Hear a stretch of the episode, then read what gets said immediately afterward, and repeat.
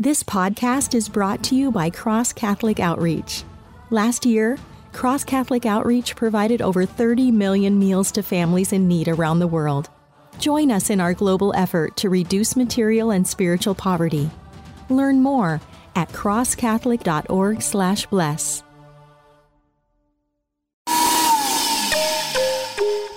Finding someone on an online Catholic dating site shouldn't be like shopping for a blender. So, why do most dating sites leave you feeling like you're shopping for a spouse? At Catholic Singles, we connect members through our unique user polls and activities, which help you discover other members and their personalities and interests. Because you're a person, not a profile picture. So stop shopping and start discerning. Trust your love story to the original Catholic dating site and use the promo code BREADBOX at checkout for 20% off at CatholicSingles.com.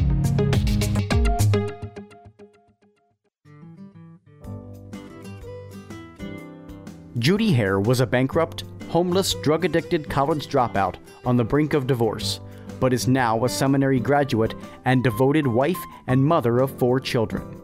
What happened? Find out in her autobiography, Shattered How God Restored My Heart and Life. Her journey of faith has been called brutally honest, truly inspiring, profound, heartbreaking, and life changing. Shattered is available now for only $15 on her website, judyhare.com, on amazon.com, or at your local Catholic bookstore. As Judy says, it is never too late to become the person you deserve and desire to be. So stop wishing for change and start doing something about it by reserving your copy of Shattered today.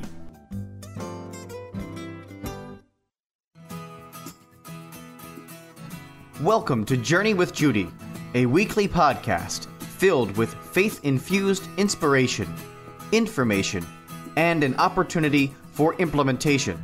Now, here is speaker, coach, author, and host, Judy Hare. Hello, thank you for journeying with Judy on the Journey with Judy podcast. You can catch us live on Wednesday evenings at 6 p.m.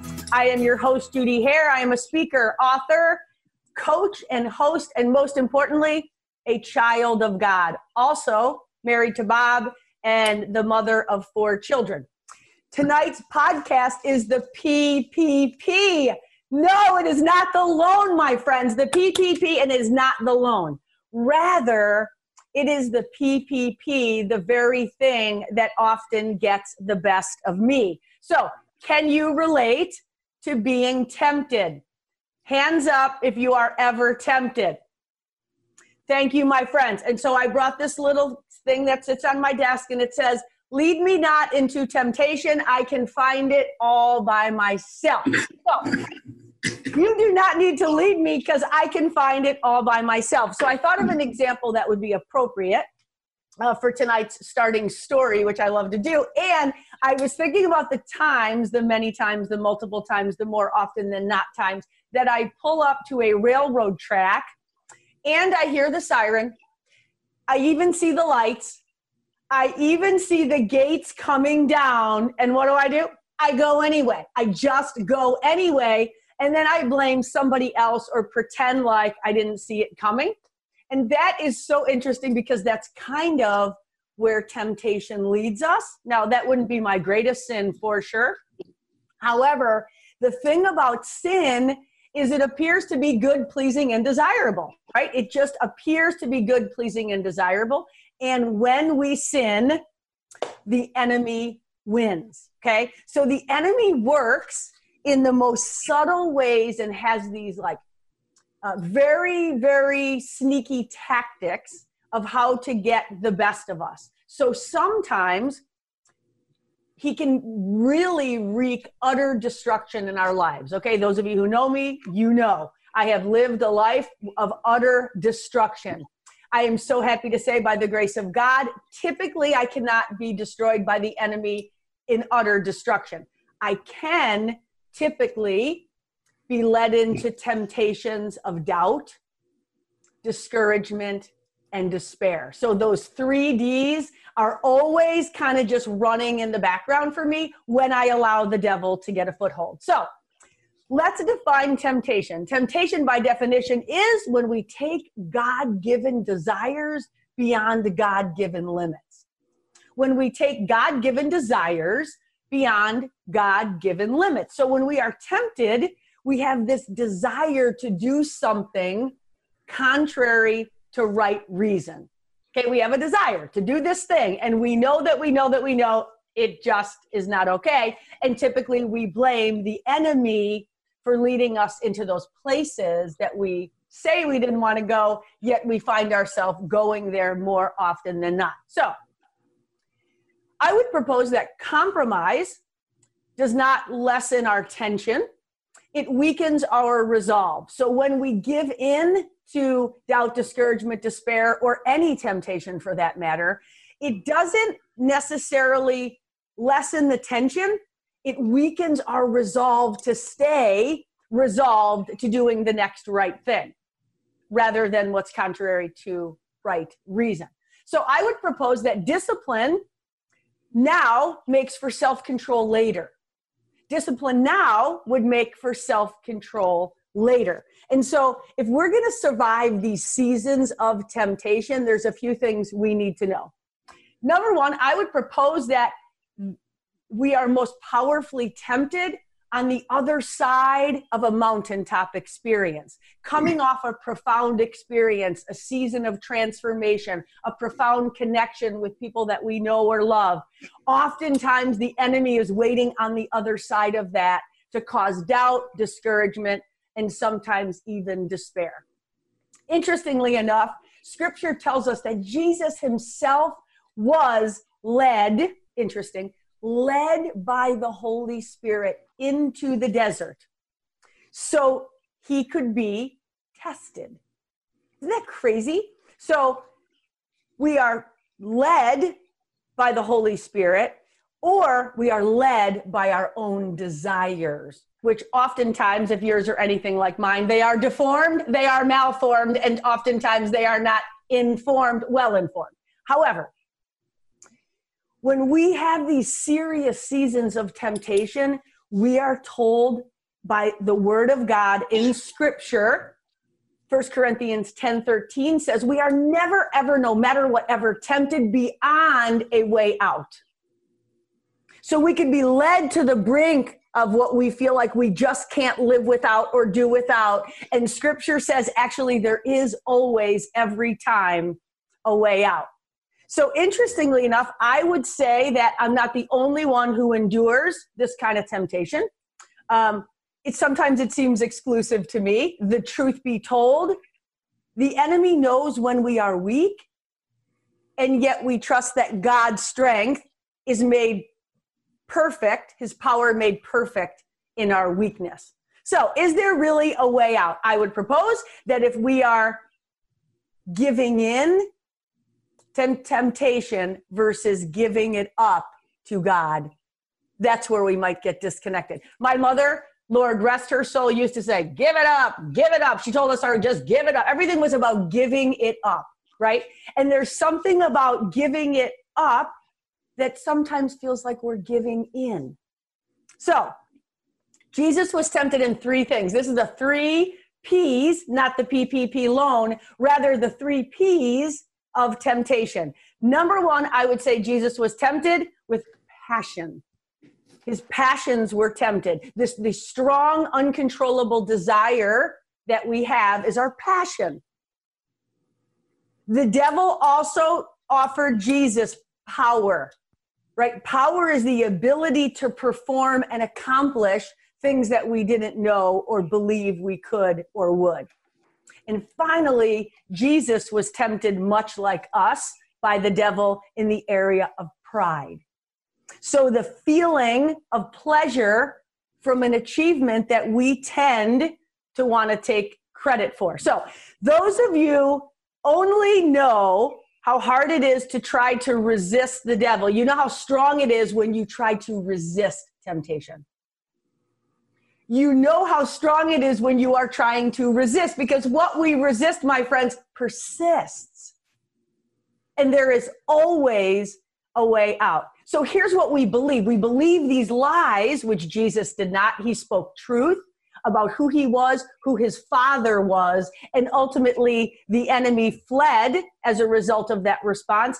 Typically, what we do when we, we feel led to temptation, we believe the lie that we are being denied something something that we want, something we need, something believe something we believe we deserve to receive, something we think we can't live without.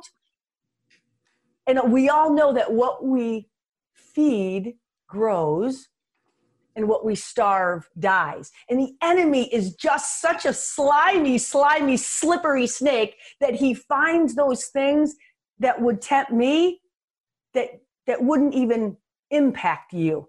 So these temptations that we are led through and to oftentimes are very specific to us.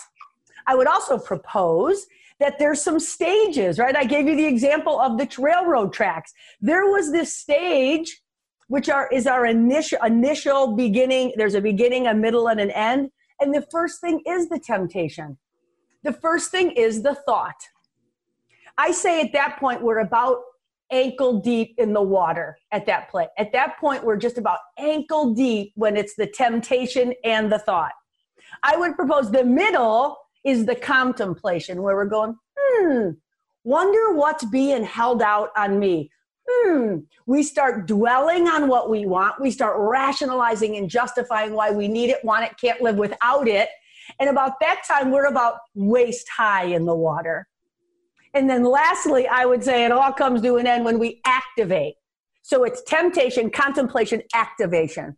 And when we are in a place of activation, we are now acting on those thoughts that we convinced ourselves was were true when really they were lies from the pit of hell and at that point we are over our head in the water because if you're anything like me you want what you want when you want it and so resisting temptation is way easier said than done. So, will you dabble in the water, my friends? I don't know. I just know that you're first ankle deep and you always have the chance to run before it gets waist high or over your head. So some of us say the devil made me do it. I would propose not true. Because scripture says when we resist the devil, he will flee. Three gospels talk about these temptations of Jesus. And what it says is when Jesus finally makes it clear that the enemy will not have his way, then, then not only did the, did the devil flee, but angels came to minister to Jesus at that point. And that is what the Lord does. So I also would, would suggest that it's far easier for us to draw false conclusions than it is for us to persevere through our unfulfilled desires. I, I suggest that it's far easier to just draw false conclusions, tell ourselves what we want to hear, rather than persevere through our unfulfilled desires. My old spiritual companion used to say, and actually texted me the other day about something. She said, I can't, you can't, God can, let him. I can't, you can't, God can, let him. So when we submit that willingly, we trust and we are saying, I can't, you can't, God can, and I am going to let him. So I also am so mindful today about what it means to be able to resist temptation when, I, when we're in a place of a well formed conscience. So, what sources and forces are forming us? Because they are impacting what we think, what we feel, what we say, and what we do. I used to say, I follow my conscience. I just informed you that it was deformed and malformed. It was not well informed. And it usually led me places that were further than I ever expected to go and cost me far more than I ever expected to pay. So, what I love about temptation, what I love about Jesus, what I love about the cross is there's power in the cross. It dawned on me, I don't know, I would say maybe in 2003, that the cross is a plus sign. It is a plus sign because it always does one of two things. Either it allows us to endure that which we are called to go through, or it delivers us completely from it. So it's a plus side, plus sign every time. So here's the deal. the Lord wants us to be delivered from in order to endure what we thought we couldn't, the habit we can't break, the goal we can't accomplish, the project we can't complete, the relationship that has to end, the relationship that has to mend, whatever. What Jesus wants us to know is that when we endure, he is always there to give us what we need in order to succeed. So, whether it's our passions, our pride, or our power, we know from last week that He is the good shepherd. He keeps His promises, He provides for us, and He protects us. And this is the thing that Jesus knew. He spoke this truth when he was challenged with being offered things that that would never satisfy because no desire is ever finally and fully satisfied apart from God, ever. So when the enemy promises for us to give up what we want most for what we want now, it's just a temptation that will always leave us wanting more. We speak his truth, we know his word, and we believe and perceive that we will never, ever, no matter whatever, be tempted beyond what we can endure. So, some of my favorite temptation quotes are Every temptation is an invitation. Every temptation is an invitation to be reconciled back to the giver of all good things, who gives us a way out of every temptation if we take it. I also want to remind you that the devil does not come dressed in a little red cape with horns. He comes dressed as everything that looks like what we want because that's the nature of sin good, pleasing, and desirable. Good, pleasing, and desirable. Not dressed with horns and a red cape. I would say that opportunity knocks while temptation leans on the doorbell. I would say opportunity knocks and temptation leans on the doorbell. I would also say that temptation comes through a door that's been left open. I would also share with you that I absolutely unequivocally avoid temptation until I can't resist it. I absolutely unequivocally can avoid every and all temptation. I can until I can't. And we know when we know that we know that we know that your temptations are common to everyone, to all, that you are never, ever, no matter whatever, given more than you can handle, and that there is always a way out. Every temptation is an invitation. And when we fall prey to those temptations, whether it's power, whether it's pride, or whether it falls in the category of possessions, all we need to do is reflect, repent, and we are restored.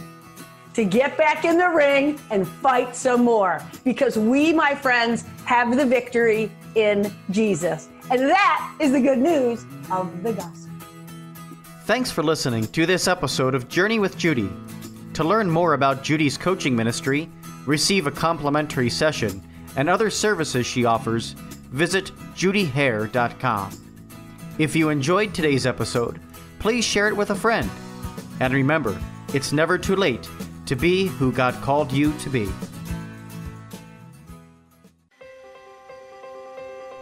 Looking for a way to build daily prayer discipline? Seen the rise in mindfulness meditation? but not sure if it is possible to meditate in a way that's consistent with your Catholic faith? Just looking for a way to breathe new life into your existing prayer routine? No matter what you're looking for, Hallow is here to help. Hallow is a Catholic prayer and meditation app that helps users deepen their relationship with God through audio guided contemplative prayer sessions. From meditations on the daily gospel to the rosary to daily examens, Hallow has something for everyone. Hallow is the number one Catholic app in the US. It is free to download and has permanently free content, but you can also check out all of the premium sessions for 30 days, risk free, by signing up at www.hallow.app/breadbox.